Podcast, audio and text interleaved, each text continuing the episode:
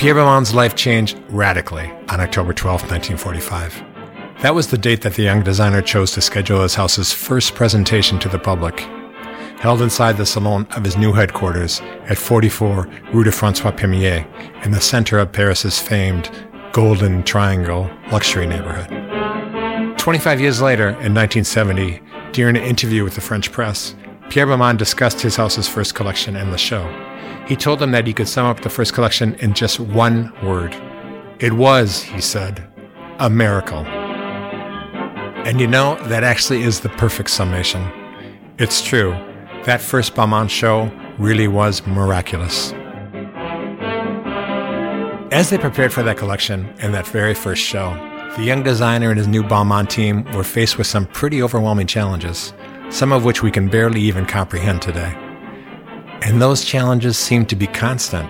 He had to figure out ways to face difficulty after difficulty after difficulty.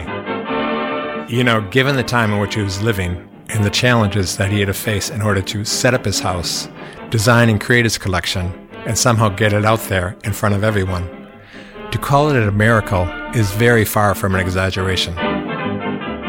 Pierre fought every single day to make his dream happen, literally risking everything during an incredibly difficult time. He took an enormous risk, but somehow he seems to have remained convinced at every single step along the way that his audacious risk was worth it. And you know what? Not only did he do what he had to do, in the end, he pulled it off better than anyone could have ever imagined.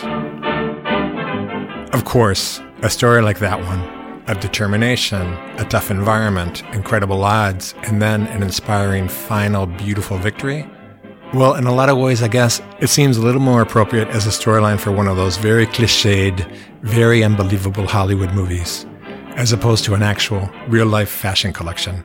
For all of us today, now that we're all so, well, I guess, jaded, so cynical, well, we, we automatically doubt that it ever could have really happened that way. But the truth is, it did. It really did happen that way. As one goes through the Balmain archives and the press clippings of the era, it's really hard not to be incredibly impressed by Pierre Balmain's daring, his determination, and accomplishments.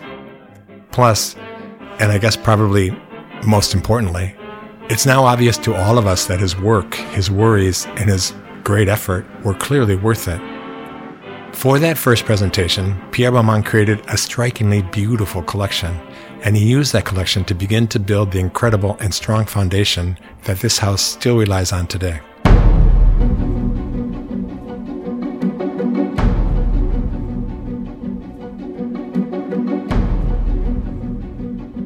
Hello, I'm John Gilligan. Today, for our third L'Atelier Balmain podcast, we will be concentrating on the first time that Pierre Balmain presented a Balmain collection to the public. That presentation, which took place three quarters of a century ago, may have been a short one, but the challenges, creations, and personalities connected to the very first Balmain moment are really, frankly, fascinating. For this podcast, we will be exploring together a few of the great stories connected to that first Balmain show. I am Olivier Rousteing. Welcome to my world. Welcome to my world. Bienvenue à l'atelier Balmain. Bienvenue à l'atelier Balmain. So, as we discussed in our first episode, Pierre Balmain was only 30 years old when Paris was liberated and he decided to found his own couture house. Balmain grabbed the recently vacated space on 44 Rue de Francois Premier and decided to start his own house almost on an impulse. His memoirs, though, make clear that he felt he simply could not wait any longer to make a change. And the truth is, he definitely wasn't the only Parisian looking for new beginnings at that time. All around him, there were beginnings of brave new green shoots of a cultural rebirth. France was entering into what some would later call the Année Zero, or Year Zero, the moment after so much had been destroyed and so much seemed ready to start anew. Among those who would fill the cultural void was a new generation of Parisian talents who were just beginning to dare to introduce distinctive, startling, and unexpected ways of seeing, thinking, and creating in almost every artistic and creative field. And today we know all of their names Ionesco, Camus, Beckett, Genet, Sartre, Simone de Beauvoir, Prévert, Greco, Godard, Truffaut. Those great and talented young post war artists who, after so many years of burned books, strict curfews, and totalitarian control, were more than ready to take full advantage of new liberties, new freedoms, and new possibilities. They were inspired to put forward startling new vision in music, literature, theater, and cinema, creating an explosion of creativity that began in Paris immediately after the war and continued for decades afterwards. C'est une fleur de Paris, du vieux Paris qui sourit, car c'est la fleur du retour, du retour des beaux jours. Right around that time, there was a hit song called Fleur de Paris, the Parisian flower. It was written right after Paris's liberation and reflects the new optimism of that moment. The famous crooner Maurice Chevalier made the song a hit, and its message of hope and new beginnings was very clear. Chevalier sang about a blue, white, and red flower that Parisians had kept to themselves for four long years, locked up and hidden away, in hopes that someday better days would return. Finally, lyrics proclaimed, those better days were returning, and it was time to celebrate a new dawn, new hopes, and a new blooming for the beautiful Fleur de Paris. Pendant quatre ans, dans nos cœurs, elle a gardé ses couleurs. Bleu, blanc, rouge, avec l'espoir, elle a fleuri. Fleur de Paris. And while Paris might have been hungry for new changes, for new ideas, and for a better future, we need to remember that Paris was also, quite literally, just plain hungry. Of course, the war had taken an enormous toll on France.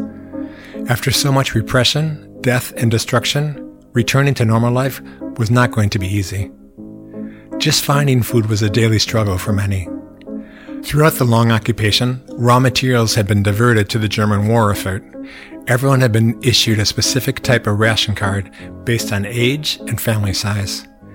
Waiting in line for hours just for the most basic of necessities had turned into a daily obligation. And after the war, things actually became worse.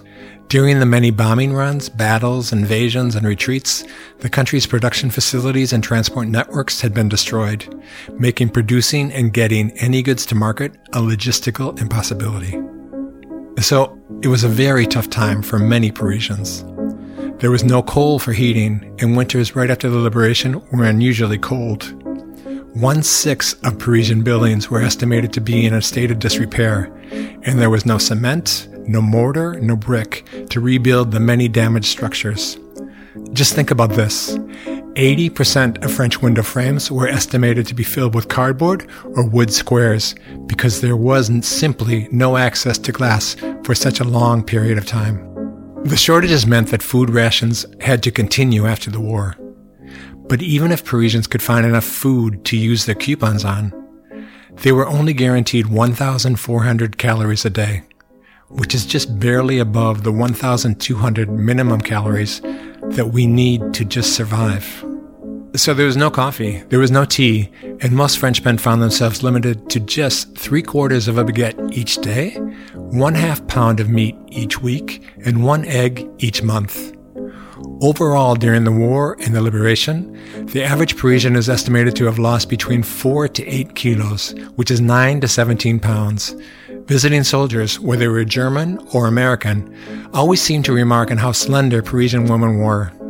The truth is, much of that was due to forced exercise, as biking and walking replaced cars and buses, as well as several years of just not eating enough food.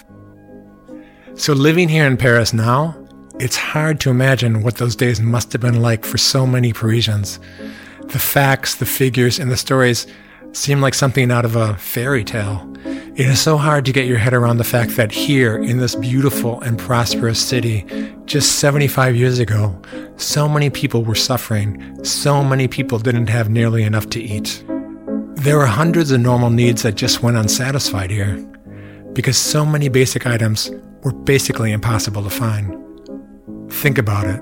There was no soap, no milk, no paper, no toothbrushes, no needles and threads, no knives and forks, no pans and pots, and the list goes on and on and on. But as several Parisians of the time wrote, the worst was to have a life with so much cold and so much darkness. since there was no coal and no gas for heat or electricity. And of course, to be hungry for so long. The shortages and the rationing limited and changed each and every one of the typical Parisians' daily choices. And yes, even everyday fashion choices of Parisians were affected. Lynn Yaeger, the prize winning American fashion journalist, is perhaps best known for her many American Vogue articles. And she always has such an enjoyable take on the intersection of fashion, politics, and society. Lynn agreed to come talk with me today a little bit about fashion and challenges of that time in Paris. Hey, Lynn, good morning. Thanks very much for calling in from New York to join the podcast. Really, really happy you can do this. And we're happy you're able to give us some help that we, the kind of help that we need as we try to understand more about wartime styles, fashion, and Balmain in 1945. So I've been thinking that maybe the best way to start this off is to try to set the stage. It'd be great if you could help us try to put everything into context. Maybe you could start off by helping us understand what Parisian fashion was like during the war what was it that made it so distinctive? What was the spirit and the style of the time? Well, basically, I would say that the French were coming at it from a very different angle than what we think about when we think about wartime dressing in the 40s in the UK and in America. Of course, the war affected everybody around the world and the shortages as well, but the French were facing a very different reality in their everyday life. Obviously, many French had entirely different feelings about the need to sacrifice and support the troops dramatically opposite approaches to the whole issue of wartime clothing restrictions. In the USA and the UK, military looks were adapted to reflect a patriotic spirit. And there was also, I think, in those countries, uh, a kind of uh, wanting not to look too dressed up or too fancy. It was kind of in the spirit of all hands on deck for put you know for the material uh, necessities of the war. But in France, where style and fashion is so much a part of the culture, it's so much a part of the ethos of Paris, uh, the idea of dressing up and looking fabulous could be seen almost as a sign of resistance. Um, and because France was occupied, there was also really the idea of dressing up was really much more uh, an act of rebellion. Many Parisians flouted regulations at every opportunity. They avoided drab wartime styles and stubbornly clung to the fashionable looks that made Paris Paris as a way of thumbing their noses at the Germans. The attitude seemed to be we'll show the Germans. You can take away everything for your war effort, but you can't take away our innate spirit and creativity. Of course, there were severe shortages which made this kind of difficult. Basically, from the three months after the occupation began, France was stripped bare. Workers were conscript, conscript, conscripted, sorry, to German factories. All goods and materials delegated to German war efforts. There was very little heat, hardly any reliable electricity. Uh, food was becoming more and more scarce. So you wouldn't think people would really care that much about how they looked, but the Parisians did. So, Lynn, how did that very distinctive Parisian mindset and those severe wartime shortages manifest themselves in the era's fashion choices? I mean, Say we're suddenly transported back in time and we found ourselves on the avenues of the French capital during the occupation. Exactly what kind of everyday fashion world would we expect to see there? So we're thinking short dresses, we're thinking platform shoes, and a lot of times those platforms are made out of cork or cardboard or things that are not really what you think of when you think of shoe design. The big shoulder pads, the bright colors, and the heavy makeup. Overall, there was an avoidance of the colors and military styles that would reference troops or Nazi soldiers, especially green khaki army colors and any mixing of the red, black, and white colors of the Nazi flag. Of course, most Parisians were just scraping by, suffering this most severe hardships. They were patching and repairing clothing, and they were putting together whatever they could with whatever they found. But of course, French women, as we know, being French, could manage to look pretty fabulous in their own incredible way, despite the most horrific circumstances. So, Lynn, a week or so ago, when we first started talking about this topic together on the phone, you shared some really fascinating insights on the role that hats and turbans played in the Parisian fashion of the time. Would you mind sharing those thoughts about those unique fashion choices? Became very popular at the beginning of the occupation since they could be fashioned and decorated from non ration material, adding a bit of style when clothing choices were more limited. French women working with scraps, wood shavings, anything you could find, created the most fanciful hats imaginable. I even read an account of people putting like vegetables on their heads just because you could, because you could get a vegetable and then you could eat it. But little by little, women started replacing their hats with turbans since, as Le Monde noted, shampoo had disappeared and the harsh soap took its toll on hair, and salons were unaffordable luxury for most people. The soap, everyone agrees, was horrible. It made your skin peel. You couldn't wash your hair, there was simply no shampoo. Those who did manage to wash their hair couldn't dry it easily, much less curl it. There was no electricity for drying hair, and hair salons were really non existent. So women adopted turban to hide unwashed, unstyled hair and create a popular new alternative to hats as well. Okay, so Lynn, what about the other elements of Parisians' daily fashion choices? Like, for example, what kind of shoes were Parisians wearing during the war? The shoes were quite a challenge. Without leather for shoes, the French resorted to wood and cork, thus creating the style for platform shoes. Wooden soles became the norm. Basically, you had a choice. You could be miserable in them or turn them into fashion and have the highest possible platform. Also, with the lack of cars, no gas, the new sound of Paris boulevards was now the clack clack of hundreds wearing wooden heels on the sidewalk, giving the city a whole new loud and distinctive urban symphony. So, how did the occupiers react to these bold fashion choices? What did the Nazis think about Parisian fashion during the war? Well, clearly they don't seem to have been very happy. The Nazis were especially bothered by the carefree attitude behind the wild hats, so much so that they threatened to close up the millinery shops. The occupiers pushed unsuccessful campaign to convince French women to adopt a more support the troops look, a more patriotic look, one that they believed was preferable to the arrogant, bold styles that dominated wartime Paris. And so, what happened after the Nazis left and the occupation was all over? I mean, once Paris was liberated and the French were finally able to live free in exactly how they wanted, did the mindset, styles, and fashion choices change? Well, of course, things actually did not improve immediately. The invasions, battles, and massive bombings had destroyed delivery systems and logistics, making supplies even harder to ship. And of course, the war was still going on even after Paris was liberated, Germany was not defeated until May 1945, and the Allies still had to continue the war in Asia. So goods were still being pushed to the war effort. Things were tough even without the repression and danger of the Nazis. There's a quote from the Figaro newspaper from December 1944. It's been four years since Frenchmen have been able to buy new underwear, it stated. You get the feeling that the people were getting desperate, almost like they soon might be forced to just go naked. There was nowhere near enough leather or fabric available, and after five years of war, most closets were filled with clothing that was pretty threadbare. Savvy sewers were lucky enough to have access to thread and needles, and they began to turn tablecloths, draperies, and rugs into clothing. So, with all these horrible shortages that Parisians were facing every single day, what was the situation in the city's famous luxury boutiques? I mean, we all know that Paris is super famous for all its shopping, right?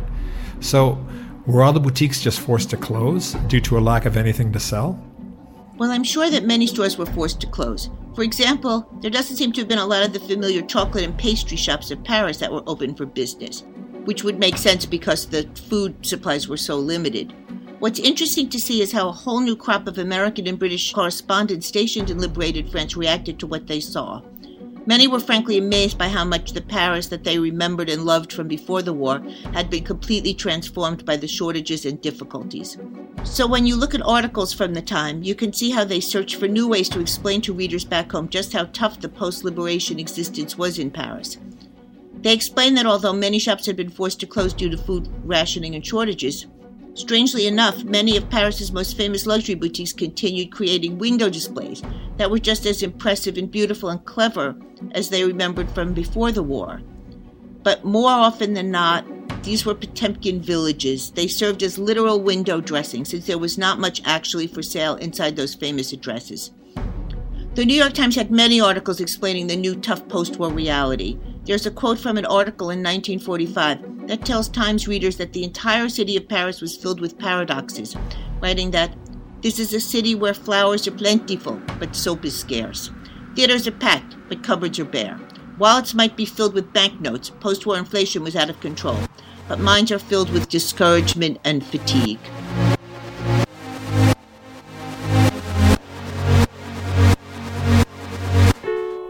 Even beyond the kind of style changes that Lynn notes that you'd spot on the Parisian streets.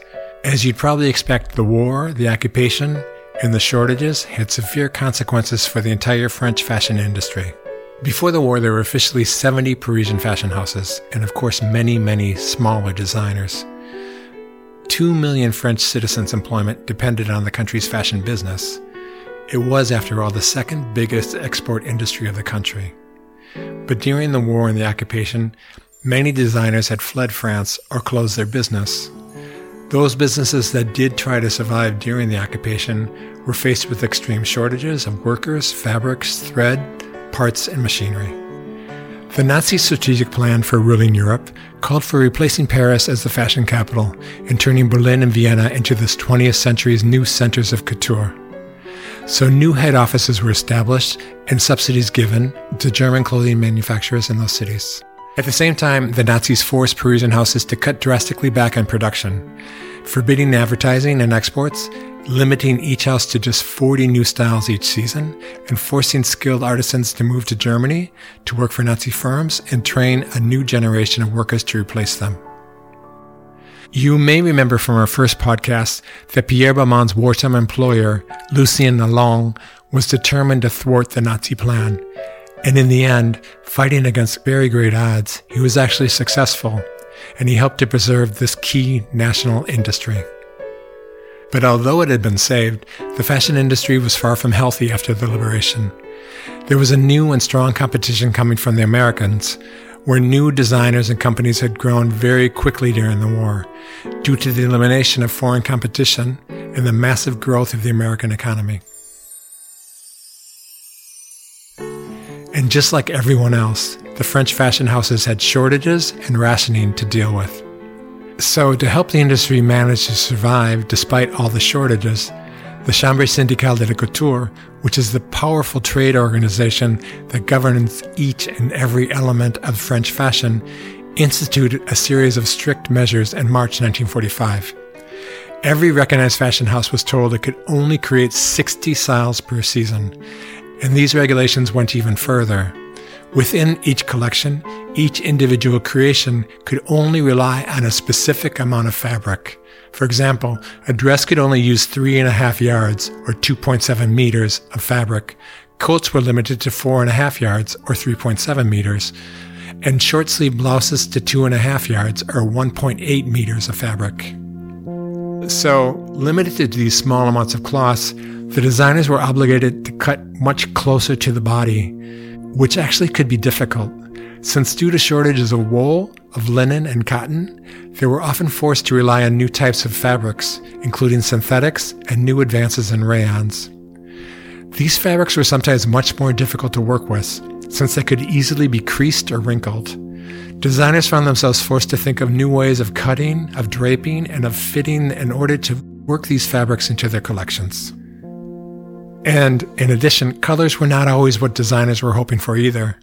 Due to a lack of black or navy dyes, fabric houses were forced to experiment with brighter colors, a look that actually seemed to go well with the determination of Parisians to look forward to better days after years of suffering.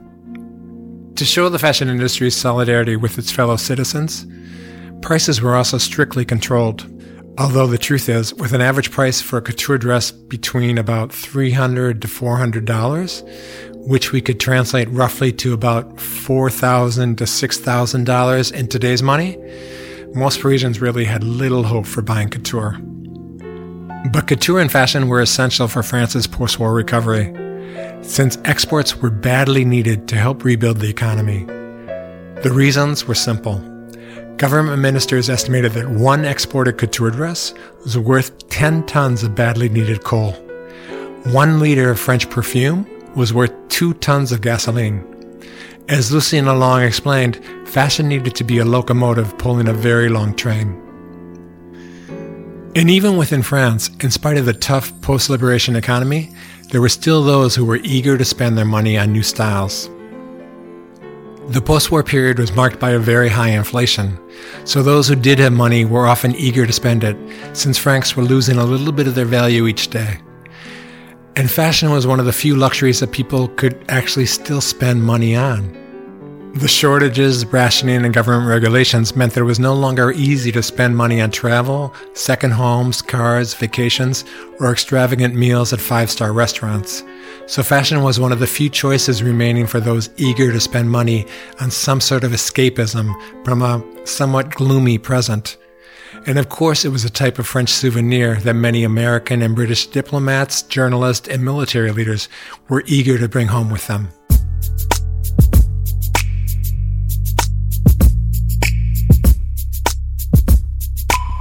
So both the new French government and the Paris fashion houses were eager to promote their designers and the latest post-war collections. Everyone wanted this important industry to recover.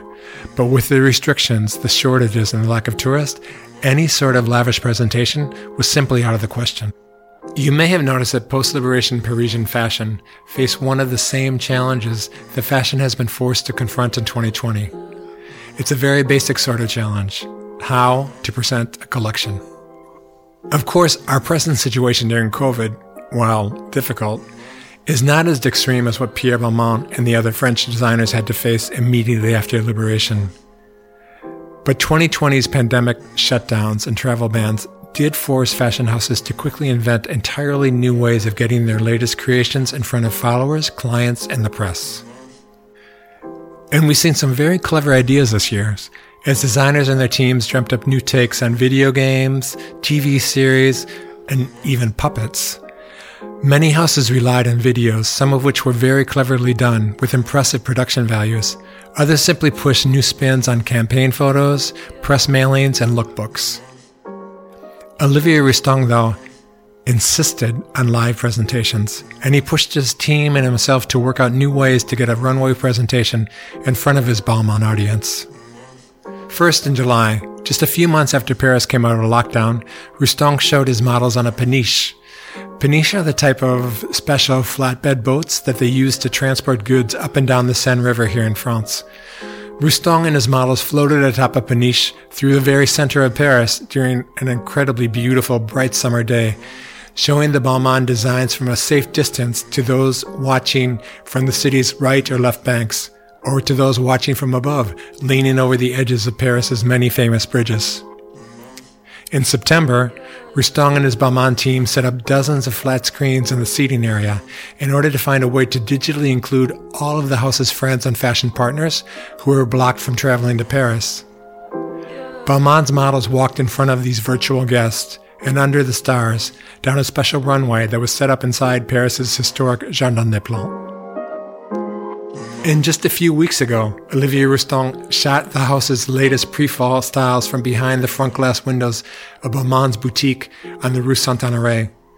Those enormous plate glass windows served as a new sort of, I guess, transparent mask, providing the necessary social distancing for all the Parisian passerbys who stopped to watch. Rousteing cleverly showed his collection live, building on Pierre Balmain's unique tradition of shooting his designs on Paris sidewalks, but doing it in a safe way that respected today's new realities and today's new restrictions. So now, after learning in 2020 just how tough it can be to conceive of new ways to present fashion in an alternative manner, we maybe have a little bit of the insight on what Paris's fashion planners were facing as they thought through the challenges of promoting their collections in early 1945. Of course, it was a million times more difficult for them. They had no fabric, they had no money, they had no heat, no reliable electricity, and very few workers. And they knew that the international press and foreign clients were not going to be able to come to Paris so soon after the liberation. So they were forced to improvise. And I have to say, they came up with a pretty fantastic and very original solution. They dreamt up an entirely new and enchanting way to present the type of creations that only Paris fashion is capable of designing, as Lynn Yaeger explains. Okay, may I just say on a personal note, as a doll enthusiast, I find this really moving and really adorable. So here's what happened. In early March 1945, a special exhibit was set up inside the Louvre. 60 Paris couturiers helped install what they called the Théâtre de la Mode, they relied on about 200 dolls, each about two feet tall. Each doll had been specially created from thick wires and plaster heads, and all of them set up in a series of 15 miniature stages that had been created by some of Paris's most talented designers, including Jean Cocteau and Christian Bérard. Each couturier created about five outfits, giving each house's dolls a selection of morning, afternoon, cocktail, and dinner looks. The mini outfits were amazing, perfectly scaled down versions of couture designs with working zippers, buttonholes, jewels, and jeweled brooches executed in exact scale. Every detail perfectly cut, pleated and draped, everything exactly fitted, just as you would expect from Paris's best couture tailoring. And just imagine how thrilling it was to see all of these jewels and buttonholes and all the things that you were deprived of in these amazing doll creations. The dolls were even given miniature hats created by Paris's best milliners, as well as wigs created from human hair, made by the most famous hairstylists in Paris, Antoine and Guillaume. The doll-sized tiaras, bracelets, and necklaces came only from the best names, including Cartier, Chaumet, and Van Cleef and Arpels. So how do they end up displaying all those special little couture dolls that you seem to really love a lot? Did they just set them up on some sort of little mini fashion runway? The 200 designs of the Theatre de la Mode were grouped by style. For the collection of daytime suits and dresses, the sets were inspired by many Parisian postcard scenes. The mannequins were posed window shopping in the Place Vendôme and strolling outside the Palais Royal. Most locations looked to everyday life from pre war times, including sunbathing at Deauville or a night at the opera. Admission was charged to raise money for the French war relief, and the Louvre exhibit attracted nearly 100,000 visitors. And you can just imagine what it was like this exercise in nostalgia and longing and this, the beauty of seeing this sort of carefree way that the dolls are window shopping and sunbathing, and what that must have meant to the French coming after so many years of deprivation. So the Parisians must, were flocking to see this incredible show at the Louvre, and of course, you can totally understand it. But I assume that very few buyers and hardly any members of the international fashion press were able to travel at that time to see this one of a kind exhibit. I mean, this opened in what, April 1945? Which means the war was still going on because Germany's defeat was still a month away, right?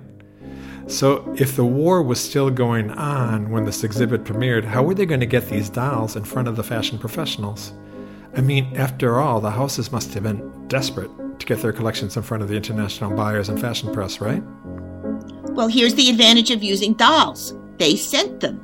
After they displayed the collection in Paris, the exhibit traveled to London, Stockholm, Copenhagen, and Barcelona for the rest of 1945. Then, once they finished their European tour, the dolls returned to Paris to be outfitted with new clothes that the houses had designed for the 1946 season. Oh, those lucky dolls. After that, the exhibition was sent across the Atlantic and the exhibit toured the U.S. So those doll dresses held some of the first Balmains presented in the United States. There is one gray tulle Balmain dress set on a witch flying from the rafters of a bombed out maid's room that got a lot of attention. The press talked about this doll as much for Balmain's design as for the crazy setting it was displayed in, since it was a realistic scene dripped up by the famous designer and filmmaker Jean Cocteau.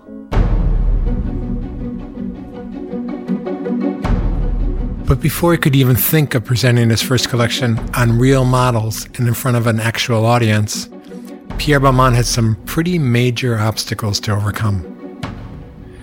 The empty real estate that he had stumbled across shortly after the Nazis had fled a newly liberated Paris was definitely in the perfect location. 44 Rue de Francois Premier is smack in the middle of the famous Triangle d'Or, which is the Golden Triangle, an incredible area of real estate bordered by three of the French capital's most aristocratic avenues. The Avenue Montaigne, which is known for its incredible luxury boutiques, the stately Avenue George V, which holds some of the city's most important luxury hotels, and of course the very famous Avenue des Champs-Élysées, which is known to the French as the plus belle avenue du monde, the most beautiful avenue in the world. The building itself, like so many in the neighborhood, is a very handsome five-story Haussmannian structure. It follows all the rules of that quintessential Parisian architectural style. Before the war, had been a beautiful residential building. Well, up until the Nazis had requisitioned it during the occupation. After the liberation had forced the Nazis out, the landlord was determined to change all of his leases into commercial agreements, which allowed Pierre Balmain the rare opportunity of grabbing a showroom space in fashion's most coveted neighborhood. In his memoirs, Balmain admits he was a little bit amazed. Being just a young kid with no real key money to put down, little experience to note, and only his mother's shop and Aix as a reference, he was actually someone who could actually get a place like that. He feared that he would inevitably be rejected, but he decided to come to the rent negotiations with that attitude. And somehow it worked. He was actually able to convince them to give him the lease. But even though the address and the facade were very impressive, the new space wasn't exactly suited for the needs of a fashion designer. It was way too small of a space, and it was still laid out for an apartment living. Balmain was actually forced to convert the old bathroom into his design studio. He created a desk by laying a board across the bathtub. Fabrics were stored in new shelves that he had thrown up quickly in the kitchen. The long hallway was given over to a switchboard, desk, and racks and racks of clothing. And like almost every new young designer, Balmain had to deal with financial problems as he designed his collection. To save money, he moved into the space. He would work there during the day and sleep there at night as he worked on his first season's offerings. And then his initial backers actually changed their mind at the very last moment, forcing him to scramble and plead with bankers and search for new investors, which somehow he was able to do. But then probably the worst thing happened. When 200,000 French francs went missing from the office safe, he had no idea what to do. His mother actually ended up saving the day by prying the diamond off her engagement ring to pawn for needed funds. Balmain hired a team of 24 for his new house, including 16 newly hired workers who were set up in the converted drawing room space. But for them, he had only 15 stools, so whoever arrived last was forced to sit the day in the umbrella stand. He also did not have enough room in the apartment for his two tailors, who were forced to work off site. And throughout this entire period, he was haunted by legal problems. Basically, there were problems with the lease that he had signed. The landlord had agreed to give him the space, even though it appears he really didn't have a right to do that. The new French government had passed a decree, making it clear that all properties that had been requisitioned by the Nazis during the war were to be handed over to de Gaulle's new government. France's new post war government had plans for the space. They wanted it to be converted into the new economic ministry offices. So Balmain received many threatening letters and visits from authorities threatening to evict him. And to deal with them, he devised a somewhat novel solution, which frankly few Parisians would even dare to try today. Whenever the authorities would knock on the door, he would force his mother to lie in bed and then he would claim to them that she was too ill to move. And somehow, amazingly enough, that ruse actually seemed to have worked. And then on the very day of his first show, after he had been up all night doing the typical frantic last minute additions and changes, the French authorities showed up twice to tell him that he had to leave.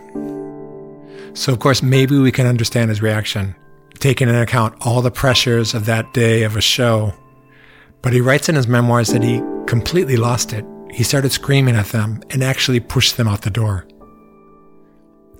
Okay, so believe me when I say this. People in Paris know that it doesn't really help a lot to scream at governmental authorities, much less physically push them away. So Pierre Balmain must have had a very patient person at his door that day, luckily one who decided to just walk away. And of course, just like everyone else, Pierre Balmain was also dealing with the challenges of rationing and shortages in post-war France. This was a time of no heat and constant electricity shortages. Working conditions were far from ideal.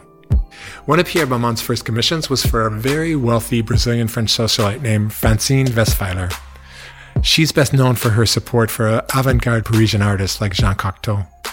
Weisweiller had just returned to Paris from America where she had gone to escape the Nazis. She commissioned five gowns from Balmain, and that was a very big deal for a new house. So he pushed his team to work night and day on them. But because of the unreliable electricity, he was forced to rely on carbide lamps to provide light. The lamp's flames actually ignited one of the dresses. So he missed the deadline and couldn't provide the promised dresses. This seemed to have greatly upset Madame Weisweiller, causing Balmain to lose her support and this great opportunity. On the other hand, there's one very sweet story from this period as well. Pierre Balmain, as a new designer, knew that he would never be able to compete for press attention if he showed at the same time as a more famous and established house. So he chose his date, October 12, 1945, very carefully, constantly checking to make sure that no Parisian houses would be showing at the same time as he planned before he sent out all his invitations. And then, of course, it happened. Every young designer's worst nightmare. Somebody rescheduled.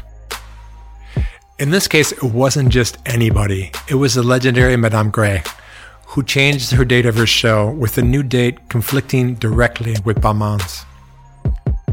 So the young Pierre Balmain, who was still an unknown to most, decided to just call up the fashion legend directly, which must have taken a lot of nerve, and beg her to change her date. She actually took his call. She listened to him and she agreed to change the date of her show for his sake. It's actually really nice to know that her understanding and generosity toward Paris's newest young designer helped to ensure the successful press reaction to Pierre Balmain's very first show.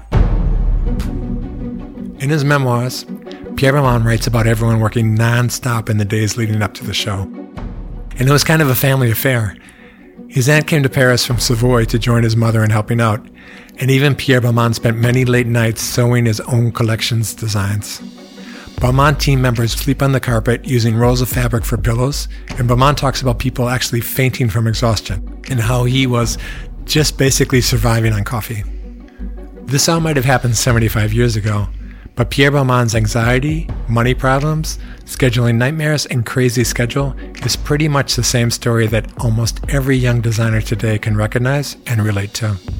And finally, the day arrived for the first collection.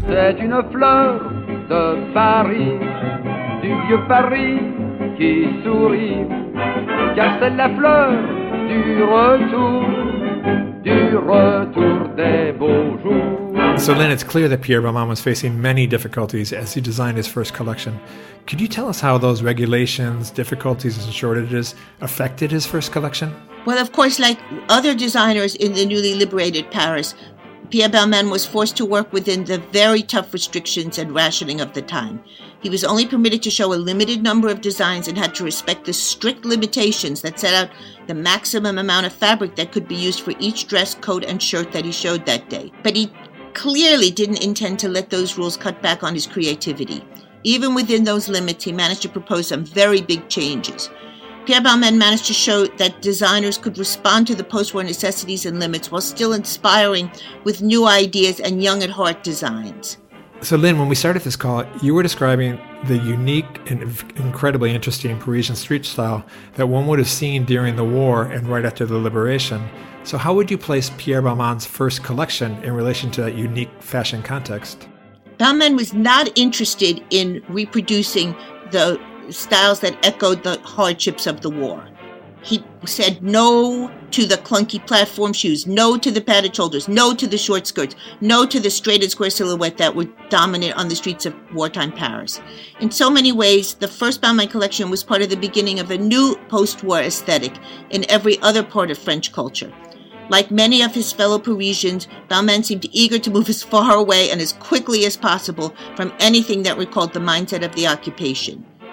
Instead, he put forward a new, softer, more elongated, and more feminine spirit. Okay, so of course, this is not an easy thing to do on a podcast. But Lynn, how would you describe this first Balmain collection? What were the de- what were the designs really like? I think this first collection can be summed up with two words: luxury and simplicity. Two words that sometimes don't go together in the contemporary mindset, but should, and let me explain. That's very long and slender spirit is something that's easy to notice as you go through the sketches for this collection. Even the pleated skirts manage to remain very slender. It's about softness and femininity. Shoulders are natural, waist are cinched, and there's a lot of skillful draping. But it wasn't just the long, slender lines. To provide a bit of contrast to the collection's slim pants and sheaths, he threw in some fuller coats, and for evening, there were some full skirted styles.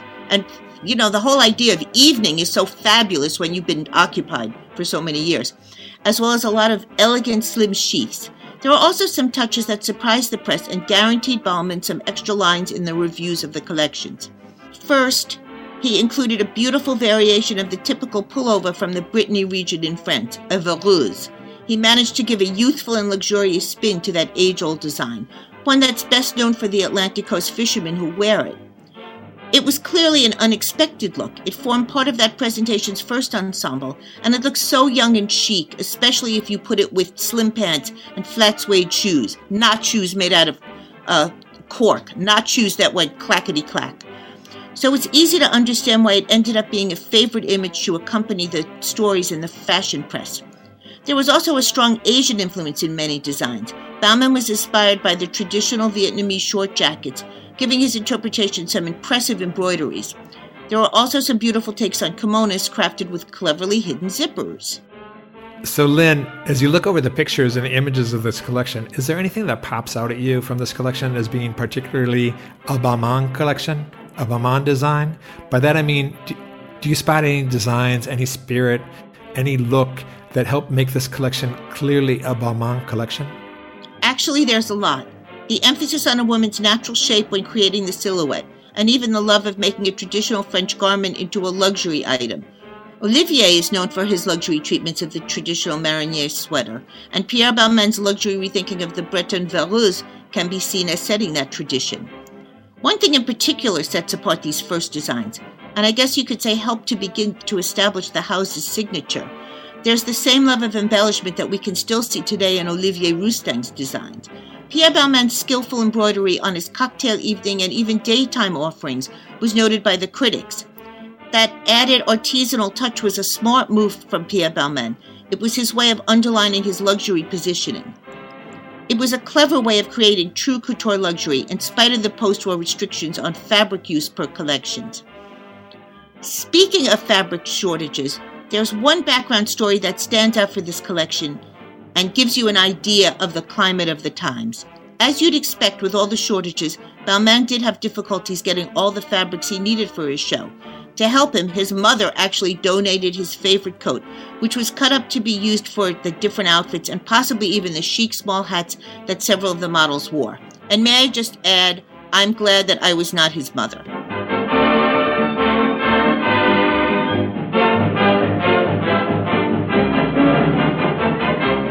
So Pierre Balmain appears to have first shown this premiere collection to the press and good friends in September, and then he had his official collection shown in October.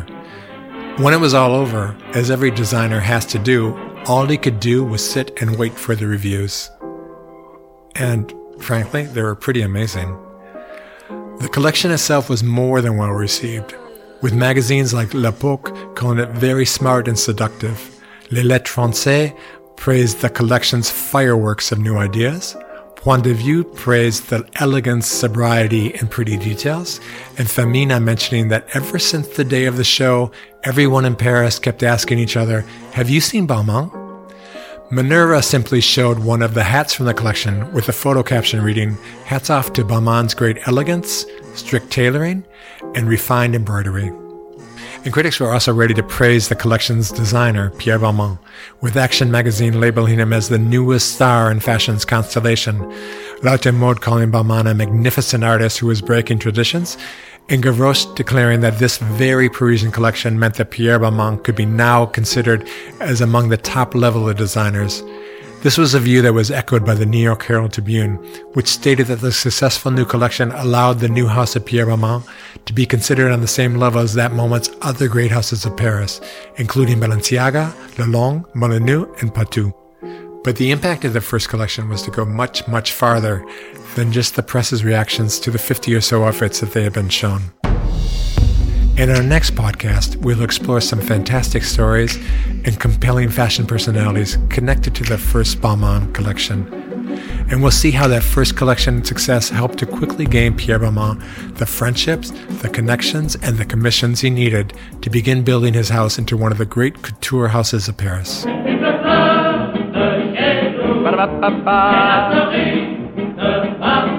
da da da. Ba da. Ba da ba ba ba. Ba da ba ba ba.